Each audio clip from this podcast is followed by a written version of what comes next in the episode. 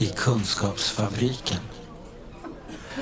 Men ska du få presentera dig själv först då, Hanna? Vem är du?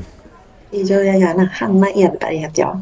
Jag är specialistläkare i psykiatri och rättspsykiatri sedan ett antal år tillbaka och har jobbat eh, inom rättspsykiatrin inom både utredningsverksamhet och eh, vård, alltså rättspsykiatrisk vård, personer som är dömda till brott. Mm. Eh, just nu så jobbar jag som chefsöverläkare på norra Stockholms psykiatri. Det är inte primär rättspsykiatri utan vanlig vanlig vård. Mm. Som chefsöverläkare så är jag ansvarig för myndighetsutövningen, tvångsvården. Eh, sen jobbar jag också inom kriminalvården som psykiater. Jag träffar personer som är, som är eh, misstänkta för brott. För de som jag träffar i allmänhet är häktade. Det är min, min primära placering just nu. Mm. Eh, och sen har jag då ett, ett en doktorandtjänst på Karolinska institutet eh, med ett doktorandprojekt som rör personer med intellektuella funktionsnedsättningar som genomgår rättspsykiatrisk undersökning. Eh, och vi har då en, det är en, det är en registerbaserade studier så att jag träffar inte några, några fysiska personer i det forskningsuppdraget om man säger så utan det är på registerbasis som vi tittar på, på alla personer i Sverige som genomgick rättspsykiatrisk undersökning under en, ungefär en 25-årsperiod. Okay. Mm. Och sen har jag fokus då på dem, dem i den gruppen som har intellektuella funktionsnedsättningar. För att se hur de, hur de, vad som karaktäriserar den gruppen, vilken typ av brott som de begår, vilken påföljd de får efter sina mm. brott, vilken behandling de får när de är inom rättspsykiatrisk vård. Hur, hur utkristalliserar du den ur patientgruppen? För anges det om man har en intellektuell funktionsnedsättning som en diagnoskod? Eh, liksom? Jättebra fråga. Det, det, gör det. I samband med den rättspsykiatriska undersökningen så ska man ta ställning till om den här personen lider av en allvarlig psykisk störning. Och den rättspsykiatriska undersökningen den är ganska omfattande. Eh, I allmänhet är det så att personen är intagen på en utredningsenhet under ett antal veckors tid. Och sen så undersöks personen från, från alla håll om man säger så eh, under den här tiden. Observeras dygnet runt och av vårdpersonal då förstås och sen genomgår en massa undersökningar och psykiatriska bedömningar. Och en av de frågor som man behöver ta ställning till om det finns en misstanke, det är ju förstås intellektuell funktionsnedsättning.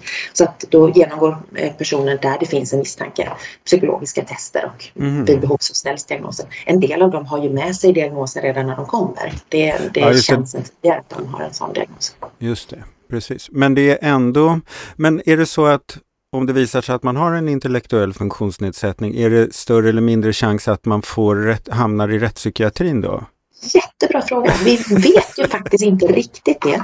Eh, eh, det, det är lite det, det, finns, det är flera olika lager i den frågan. För dels så är det ju så, eh, kan vi vara säkra på att alla personer som, som har intellektuella funktionsnedsättningar och gör saker som skulle kunna vara brottsliga, kommer de ens till polisens kännedom om man säger så? Mm. Eh, vi har anledning att tro från, från tidigare studier att en hel del personer som till exempel bor på boenden eller andra, vad ska jag säga, andra institutionsliknande boenden eh, eh, kanske gör saker som skulle kunna vara brottsliga men, men man har liksom lite hänsyn till att de har intellektuella funktionsnedsättningar så de anmäls aldrig.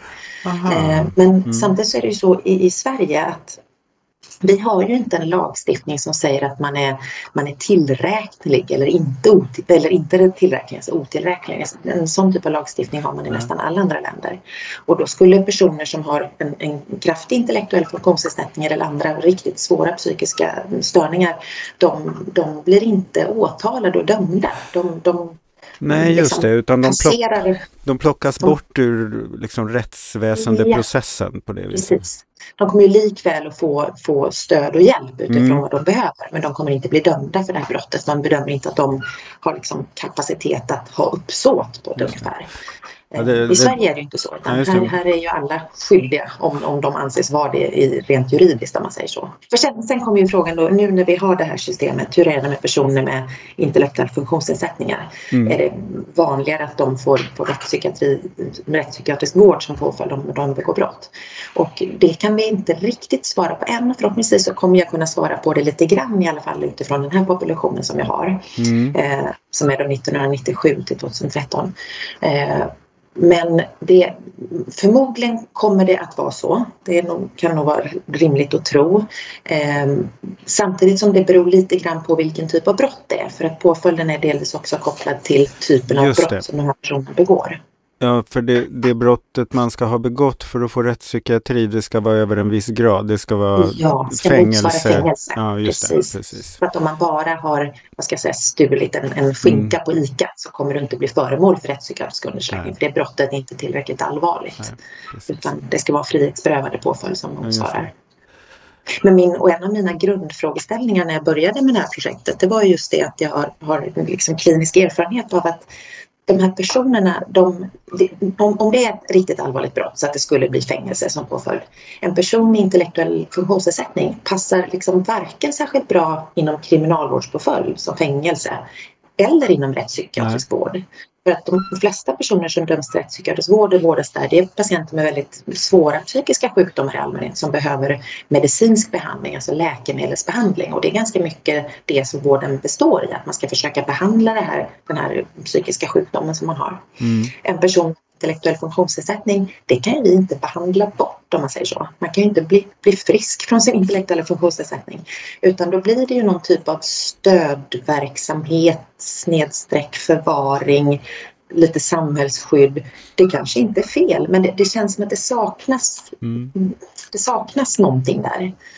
Ja, Och det skulle, kunna vara det skulle kunna vara en annan påföljd som i dagsläget inte finns. Det skulle också kunna vara så att till exempel rättspsykiatrin skulle kunna bygga ut sin verksamhet för att vara bättre anpassad även för den här gruppen.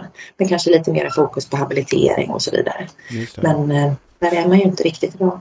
Nej, och likadant som du säger, i fängelse passar det inte särskilt bra heller. Nej, verkligen Ehm, inte. Det har vi sett flera exempel på vad tokigt det blir. Mm. Det är ju många personer med intellektuella funktionsnedsättningar. Det beror ju lite grann på vilken nivå av funktionsnedsättning det är förstås. Men, men ligger du liksom, vad ska man säga, på gränsen mot det som vi skulle kalla för, för inom normaltillståndets funktionsnivå, men är du precis under där, Mm. då kan du ju verka på, på utanpå skriften ganska normal och det syns ju inte på en person nödvändigtvis att personen har lite svårare för de här kognitiva processerna. Eh, och i en, i en eh, vad ska jag säga, lite antisocial miljö, eller i alla fall inte prosocial, så kan man ju lätt försöka vara en del av gänget genom att bete sig som de andra tuffa killarna eller tjejerna om det nu är det. Eh, Ja, det. och, och liksom härma beteenden och, och bli ännu mer, lite mera kriminellt benägen. Ska du förklara vad antisocial och prosocial Ja, miljö är för något? Det bra. kanske är centralt i din det, forskning. det kan, precis, ja, inte, inte jättemycket med det begrepp som vi använder lite grann. Ja. Om man, om man, när jag uttrycker mig i termerna antisocial versus prosocial, eh, då menar jag egentligen sånt som är liksom positivt och gynnsamt. Prosocialt det som är positivt och gynnsamt för din utveckling och din fortlevnad och din kommunikation med andra människor, ditt sätt att leva. Positiva eh, kontakter som, som gör att du mår bra och din omvärld mår bra och så vidare. Eh, Medan motsatsen då, de mer antisociala kontakterna, det skulle vara ett, ett kriminellt umgänge eller eh, skadliga kontakter eller en skadlig miljö, mycket missbruk och hemlöshet och så vidare. Samtidigt så ska man hålla det lite grann isär från, det finns ett personlighetssyndrom som kallas för antisocialt personlighetssyndrom. Ja, just det. Eh, Och det är Mm. liksom en, en det är en, en psykiatrisk diagnos kan man Mm. säga. Så att nu använder jag ordet antisocial i, lite slarvigt bara Ja, just det, men mer för att beteckna en, ett, en uppsättning företeelser eller mönster, Ja. men inte en diagnos. Precis, det. exakt så. Mm, mm. Precis. Okej, ja men Men det är för det som jag tänker som, som vi har sett lite grann med vissa personer med, med intellektuella funktionsnedsättningar. Vi vet om att de på gruppnivå kan, eh, kan vara benägna att, att härma andra människor. För det är så man, så gör man, liksom, så gör vi människor Mm. överlag. Och det är ett sätt att, att eh, komma in i gruppen och vara en bland andra. Man gör vad de andra gör. Och har du då en intellektuell funktionsnedsättning och hamnar i en så här, vad ska jag säga, en antisocial miljö med kriminalitet och droger och vapen och så vidare. Då härmar du och gör likadant. Det kanske inte du hade gjort om du hade istället varit i en, en, en god och positiv miljö med, med folk som höll på med Ja, då fanns det Ja, annat att härma, helt Ja, enkelt. precis. just det. Mm. Så det blir, och sen finns det en sak till som har gjort mig lite olycklig som också varit en av anledningarna till att jag initierade projektet. Det är att vi har sett att de här personerna ibland så att säga används av kriminella kretsar. Lite på samma sätt Ja, som kriminella grupperingar ibland kan använda unga människor för att de vet att de, de gör vad de blir tillsagda. Plus att de inte riktigt kan åka dit. Så kan de använda de här personerna med intellektuella funktionsnedsättningar för att de gör vad de blir tillsagda att göra för de vill vara till lags. Ja, det. Eh, Mm. Det är så Så att de är väldigt mycket offer i sin kriminalitet. Ja, Precis så är det. Sen är ju inte det rent så. Det är klart att det finns Nej. personer Mm. med, antisos, eller med, med intellektuella funktionsnedsättningar som, som har en, en egen vad ska jag säga, kriminell tendens liksom, Mm. som är separat från att de har en intellektuell funktionsnedsättning. Men, men i många fall så ser vi den där, den här lite offersituationen är väldigt oschysst. Men det här är typ, vad ska man säga, det här är liksom observationer som du har gjort och fler än du när ni har jobbat i vården och som också har föranlett dig att göra den här registerstudien. För att i registerstudien kan du ju inte hitta, här kan du hitta, där kan du hitta större mönster. Ja, precis. Men vad är det för, vad är det liksom för frågeställningar du har gått in med i registerstudien så att säga? Jo, dels så har vi tittat på eh, det, det första som man ofta gör i sådana här stora registerstudier. Det är en ren eh, kar- karaktäristik. Jag har, har beskrivit den här gruppen. Hur, om, vi, om vi tar gruppen som genomgår rättspsykiatrisk undersökning. Det är ett antal hundratal personer per år.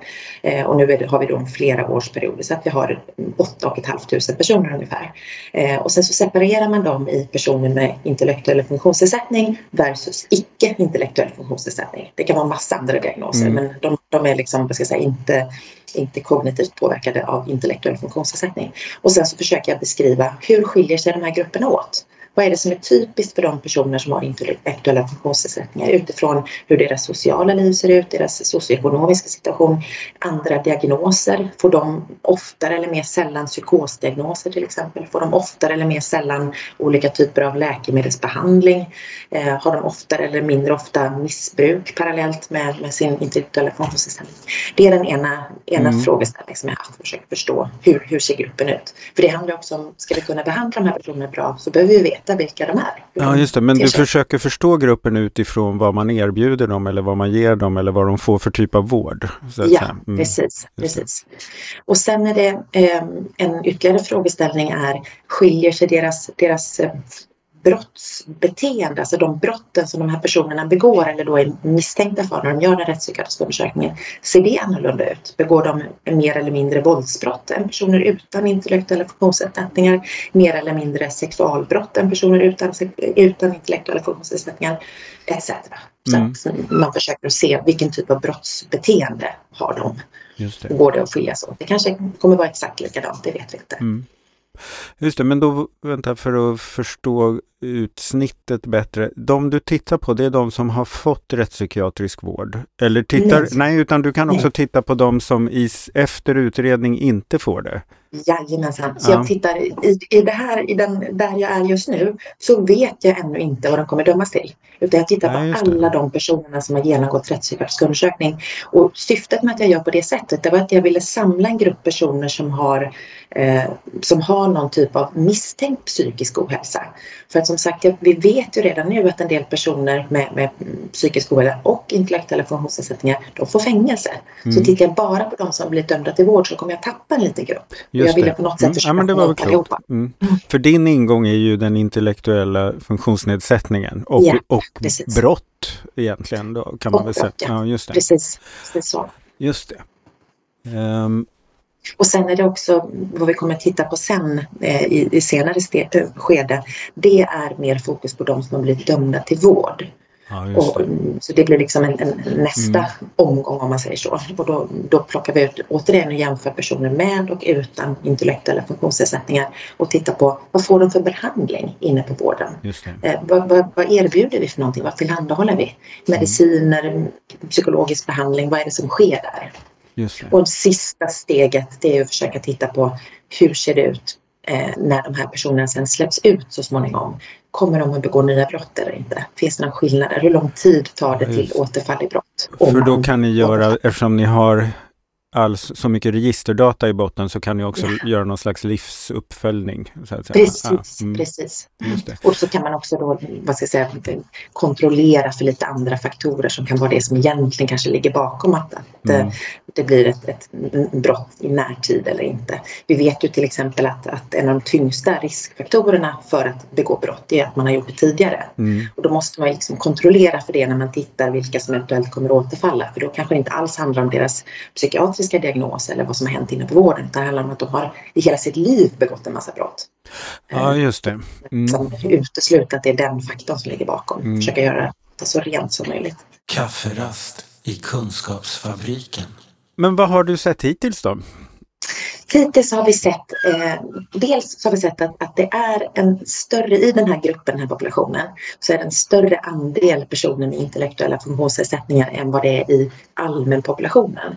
Man mm. brukar säga att, att eh, som man säger, prevalensen, alltså förekomsten av intellektuella funktionsnedsättningar i samhället i stort, den ligger någonstans omkring 1 2 procent kanske. Mm. Eh, det beror lite grann på, på hur man mäter, det är svårt att säga exakt för det, det är inte alltid det blir diagnostiserat. Men det, det är många stora studier har gjorts på det här och någonstans där 1 2 procent. Eh, så att ungefär en på 100 eller 2 på 100. I den här populationen personer som har genomgått rättspsykiatrisk undersökning så ligger vad ska jag säga, förekomstprocenten på ungefär 6,5 procent. Så det är en, det är en högre andel. Mm. Nu är ju det här en väldigt speciell grupp för det är ju personer som från början har någon misstänkt psykisk ohälsa.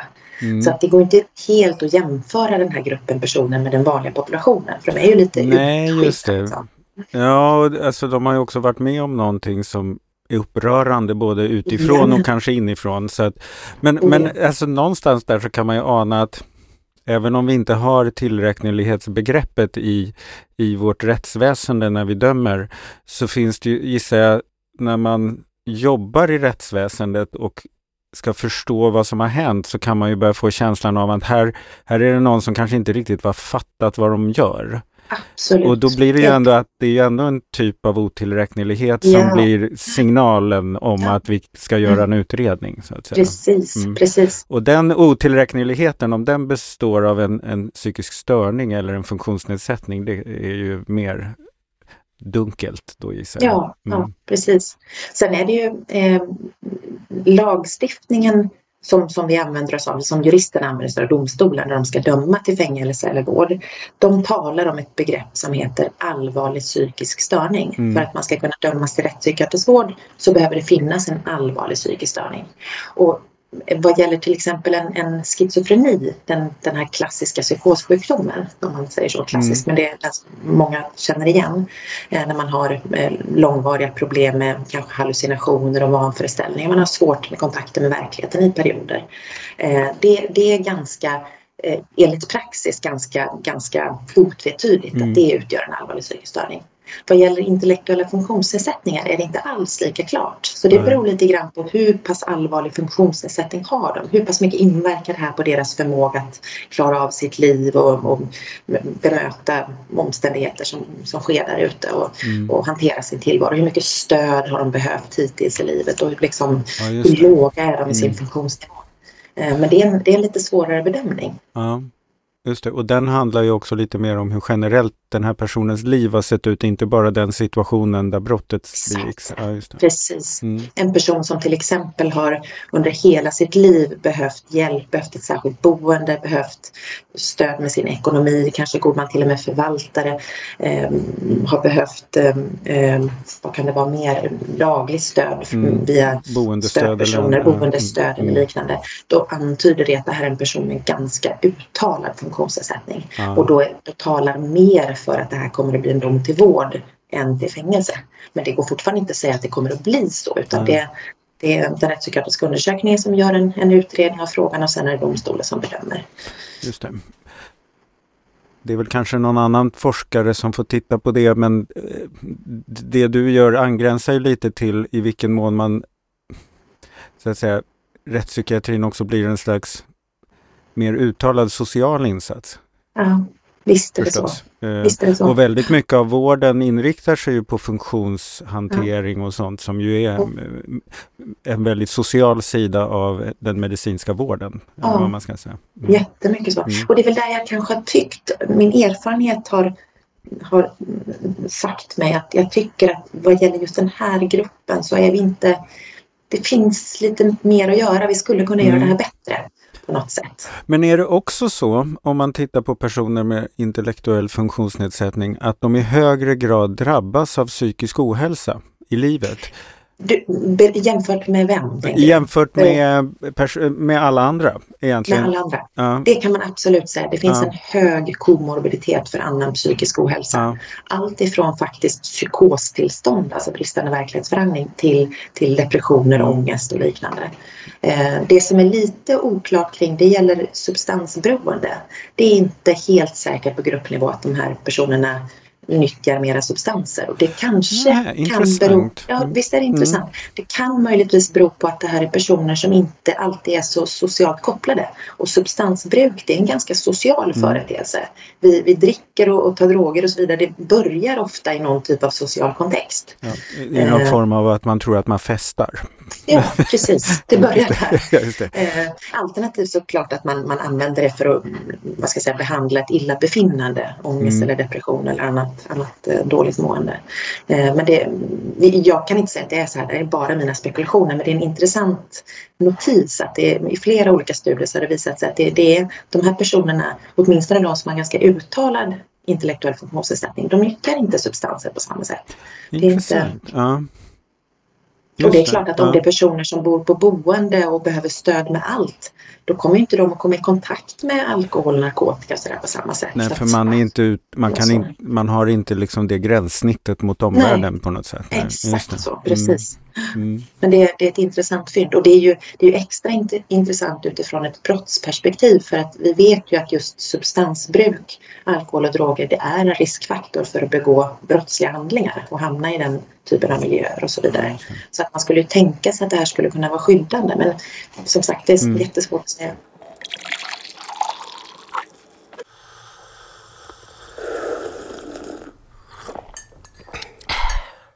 Jag tror vi fortfarande var på frågan om vad du har sett. Ja, ja precis. precis Men vi hittade så som- mycket intressanta stickspår här. Det Så att, så eh, ja, precis.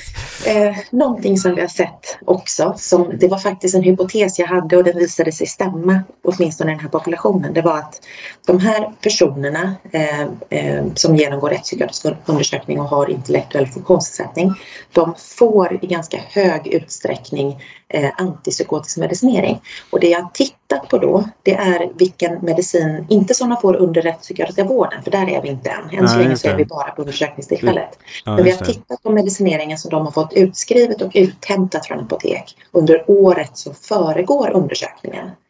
Och det är då taget som någon slags eh, proxy, alltså som en, som en eh, hur uttrycker man sig, eh, som någon slags försök att beskriva vilken typ av behandling har de här personerna i samband med att det här brottet har begåtts. För det brottet ligger ofta ganska nära in på den rättspsykiatriska undersökningen. Mm. Juridiskt sett vill man göra det så snart som möjligt. Eh, Så tanken är att försöka beskriva vilken typ av behandling har personerna i samband med att de begår sitt brott och genomgår undersökningen. Och då kan vi se att trots att de inte har lika mycket psykossjukdomar som den andra, den andra eh, halvan av gruppen, om man säger, Mm. resten av gruppen, det är mer än hälften, som inte har intellektuella funktionsnedsättningar, så får de i lika stor utsträckning antipsykotisk medicin. Så av någon anledning så får de här personerna antipsykotika. Alltså medicin mot psykostillstånd. Mhm. Visst Mm. är det intressant. Och det, det baserades på en, någonting som jag tycker att jag hade sett inom vården, att de, det verkar som att de ofta får den typen av behandling eh, och det stämmer med, med våra populationsdata. Mm. Då kan man fråga sig varför får de den här behandlingen? Om det inte är, beror på en, en psykossjukdom eller psykostillstånd. Just det. Och det, det, säger inte mina data någonting om. Nej, just det. Men det det säger är att de får det även innan de ens har blivit föremål för rättspsykiatrisk utredning. Så, så, Precis. så, är, så har de en kontakt med vården som har bedömt dem som psykossjuka eller någonting. Ja, inte nödvändigtvis. Men, enda man behöver medicinen. Ja, just det. Men vad kan det finnas för skäl att ge antipsykotika till personer som inte har en konstaterad psykossjukdom? Jättebra fråga. Finns, ja, men det är en jättebra fråga. Det finns ganska mycket studier på det här, tror jag Mm. mig.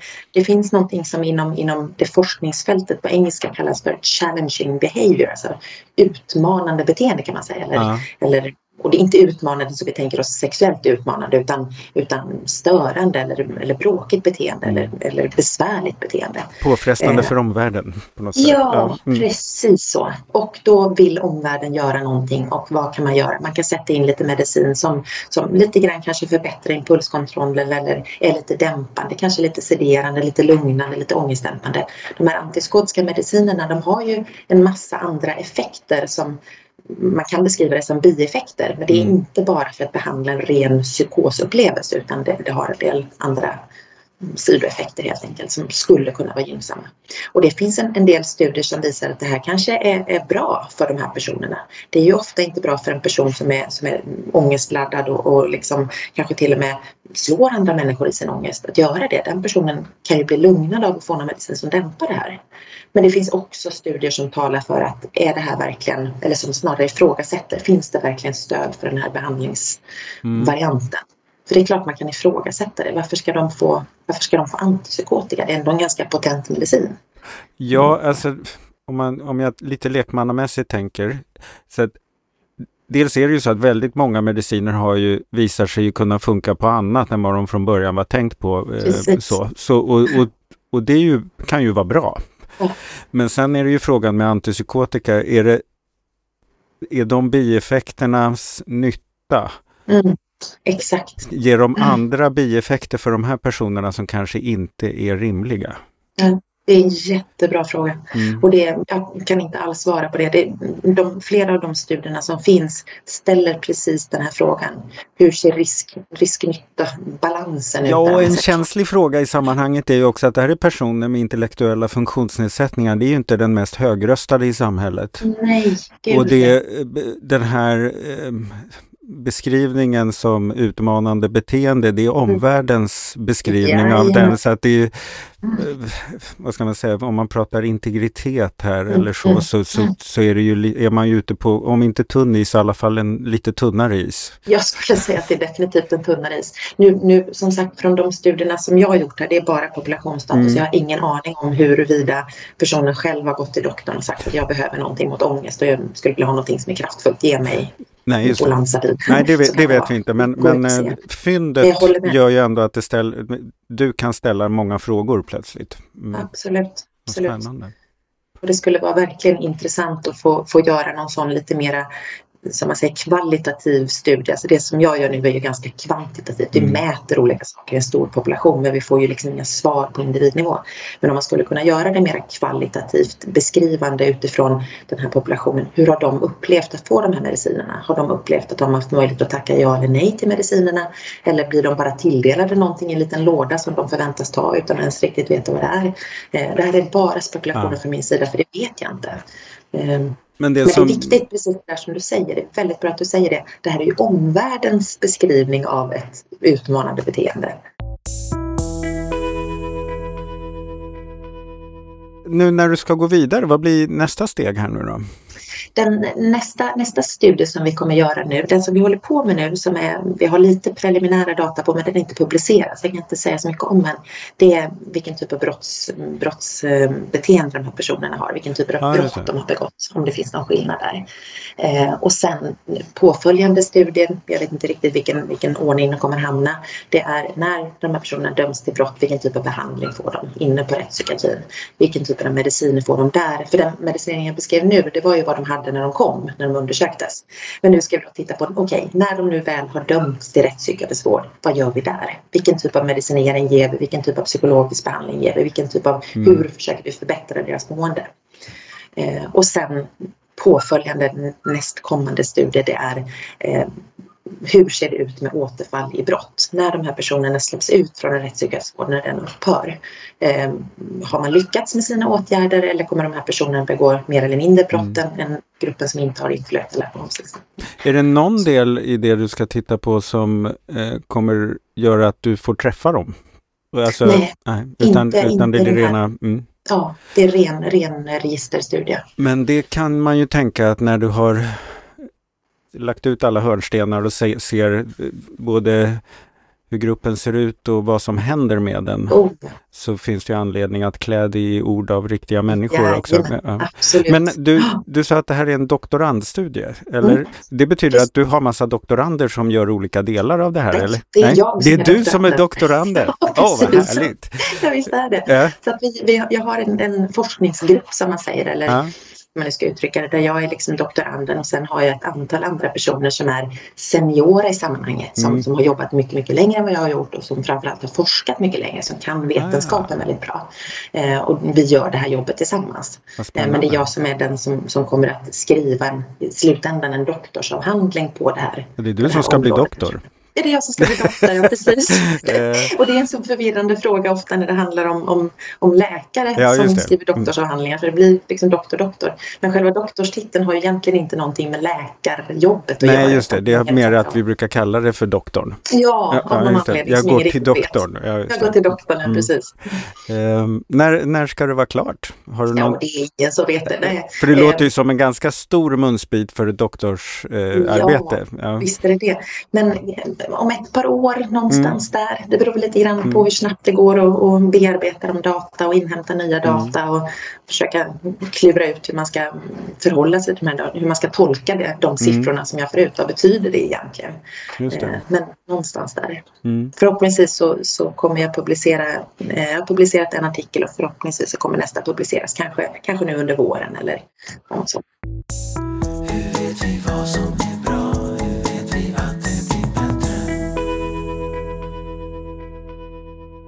Har du någon sån där vad kan man säga, dröm eller vision om vad din forskning ska kunna leda fram till på sikt?